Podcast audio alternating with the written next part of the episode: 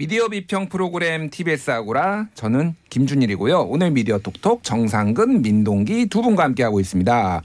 기억해둘 굿뉴스 꼬집어줄 배드뉴스 선정해 보겠습니다. 먼저 정상근 기자 굿뉴스 어떤 거 가져오셨어요? 네, 저는 시사인 기사 가져왔고요. 어, 제목은 법인세 깎아주면 우리 살림살이도 좀 나아질까요?라는 제목의 기사였습니다. 어, 어, 그 얼마 전에 이제 조세 개편 방안이 나왔었죠. 그렇죠. 조세 계획이 나왔는데 엄청 깎아줬어요. 소득세도 깎아주고 종부세도 깎아주고 법인세도 네. 깎아주고 도대체 소는 누가 킵니까? 그러면 이렇게 다 깎아주면 네, 아니, 다 깎아, 네. 돈을 좀 많이 버시는 분들은 어. 혜택이 크고 예. 어, 조금 덜, 버- 덜 버시는 분들은 혜택이 별로 없더라고요. 맞아요. 어쩔 다- 수 없죠. 근데 그건 다 좀. 깎아주긴 예. 했지만 뭐 예. 소득세이기 때문에 뭐 음. 적게 버는 분들에게는 사실 그렇게 크게 체감도 안 되는 좀그 그렇죠. 정도 액수이긴 합니다. 예. 근데 어쨌든 이 시사인의 이 기사는 이제 법인세 얘기를 하는 기사예요. 근데 음. 사실 이 세금 정책에 대한 얘기는 굉장히 복잡하고 어렵거든요. 어렵죠.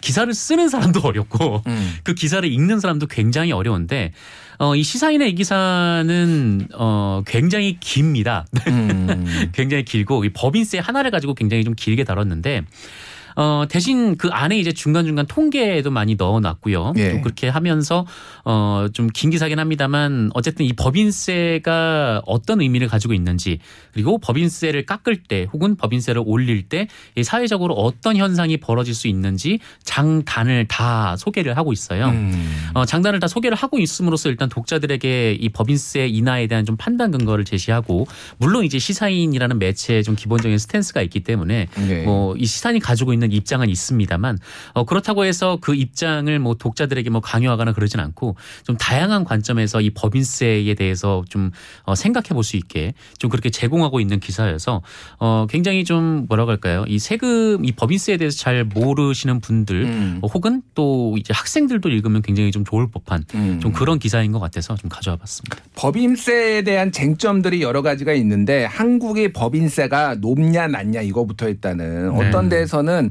법인세가 너무 높아서 기업하기 어렵다라고 주장하는 진보 성향의 학자들도 있지만 음. 법인세 실효세율은 실제 높지 않고 그리고 다른 나라는 법인세 지방세까지 걷는데 그것까지 더하면은 한국은 높은 편이 아니다. 네. 이런 게 또 예전에 KBS 보도로 한번 나온 적도 있고 이런 논쟁도 있고 지금 타이밍에 깎아주는 게 맞느냐 뭐 이런 논쟁도 있어요 지금. 그렇죠. 왜냐면 어쨌든 수출 대기업은 환율이 이렇게 올라가면은 수출이 더 잘 되는 편이고 더 돈을 많이 벌 텐데 지금 돈 쓸 때 많은데 법인세 지금 깎아주는 타이밍이 맞느냐 뭐 이런 논쟁도 있고 뭐 그러니까 기타- 저는 예, 예. 이 법인세 관련 그 논쟁이라든가 보도를 보면은요.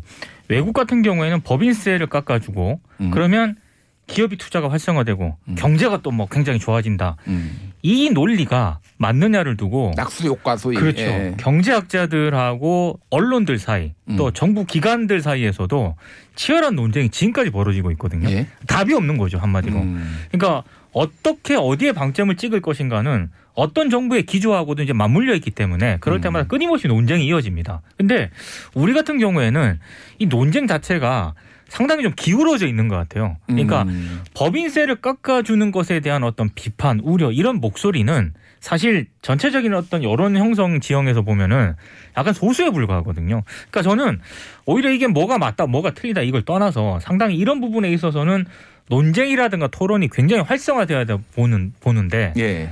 학자들도 그렇고 언론계도 그렇고 이게 과연 논쟁을 하고 있는 것인가 좀 음. 의문이 들 때가 있습니다. 지적 게으름이 있군요. 맞습니다. 네. 그냥 옛날에 했던 얘기 또 틀고 네, 고장난 네. 레코드판 또 틀고 네. 약간 상황이라든가 게다 예. 다르잖아요. 그럼 그. 달라진 상황이라든가 변수에 맞게 뭔가 토론을 해야 되는데 음. 과거 옛날 얘기를 지금 계속 하고 있는 것 같은 그런 느낌이 음. 들어요. 알겠습니다. 사실 저도 뭐 법인세 전문가는 아니라서 그렇죠. 제가 말을 많이 하긴 그런데 어쨌든 이런 기사들이 좀 많이 나와서 좀 생산적인 논쟁이 좀 이어졌으면 좋겠습니다. 자 민동기 기자 오늘 어떤 거 good news 가져오셨어요? 저는 한겨레 그 7월 18일자에 그 온라인에 노출이 됐던 정은주 기자가 쓴 칼럼을 하나 가지고 왔습니다. 제목이 정은주 기자 네. 이분이 이제 소위 말하는 한겨레 편집국의 number two 네, 콘텐츠 총괄입니다. 콘텐츠 총괄 부국장 그렇습니다. 예, 너- number two입니다. 예. 근데 제목이 선정적 성차별적 제목 고백합니다. 이런 제목인데요. 지금까지 논란이 되고 있습니다만 인하대에서 학생이 사망하는 사건이 발생을 하지 않았습니까?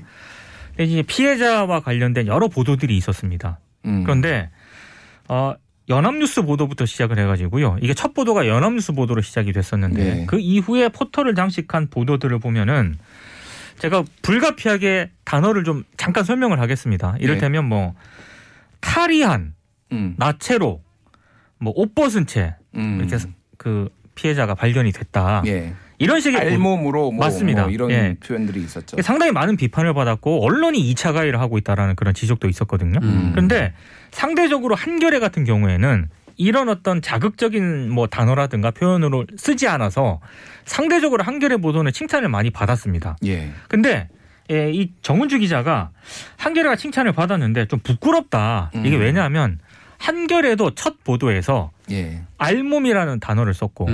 음. 아, 그리고 여대생이라는 단어를 썼다. 어. 아 근데 그걸 나중에 이제 그 데스크급에서 어, 좀 편집자가 이건 문제가 있는 거다라고 지적을 해서 예.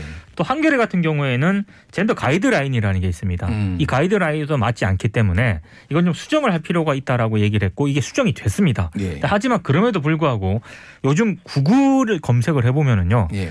아무리 삭제를 하더라도 초기 보도가 나오거든요. 초기 보도도 음. 나오고 뭐 빠르면은 이미지 캡처해서 보시는 분들도 있고 뭐 그러니까요. 그렇습니다. 그래서 그 그게 이제 검색이 된다. 예. 음. 그래서 참 그런 부분은 부끄럽고 앞으로도 부족한 부분을 되짚고 계속해서 한겨레는 좀 진화하도록 노력을 하겠다 이런 기사였습니다. 근데 제가 음. 이걸 왜 좋은 보도라고 생각을 했냐면은 시민단체들이 너무 자극적이다라고 비판을 했거든요. 음. 이 인하대 관련 어떤 보도는. 그렇죠. 예. 근데 수정을 하거나 뭔가 좀 이 피드백에 대해서 받아들이는 언론사가 음. 제가 알기로는 경향, 한겨레 요 정도입니다. 음. 어. 나머지는 그냥 그대로 있습니다. 지금도 포털 검색을 해보시면 아, 정말 좀 보기 민망할 정도의 표현들이 아직까지도 있거든요. 아직도 알몸으로 이렇게 돼 음. 있다는 아니, 거죠. 돼 있습니다. 예. 어. 그래서 전혀 이런 비판에 개의치 않는 듯한 이런 태도. 이런 상황에서 한겨레의 이 칼럼 자체가 음. 전 대단히 용기 있는 어떤 칼럼이라고 생각을 해요. 음, 그렇군요. 뭐, 뭐 사적인 거를 말씀을 드리면 제가 한겨레의 그 독자 편집위원회에 지금 참여 1년 동안 참여를 해서 위원으로 있거든요. 음. 그래서 사회전에 거기 회의가 열려서 거기에 참여를 해서 한겨레를 준엄하게 그러니까 꾸짖 고 왔고요. 제가 누구를 꾸짖을 자격이 되는지는 잘 모르겠으나 그리고 끝이 끝나고 이 정은주 기자와 정은주 부국장과 술을 한잔 했습니다.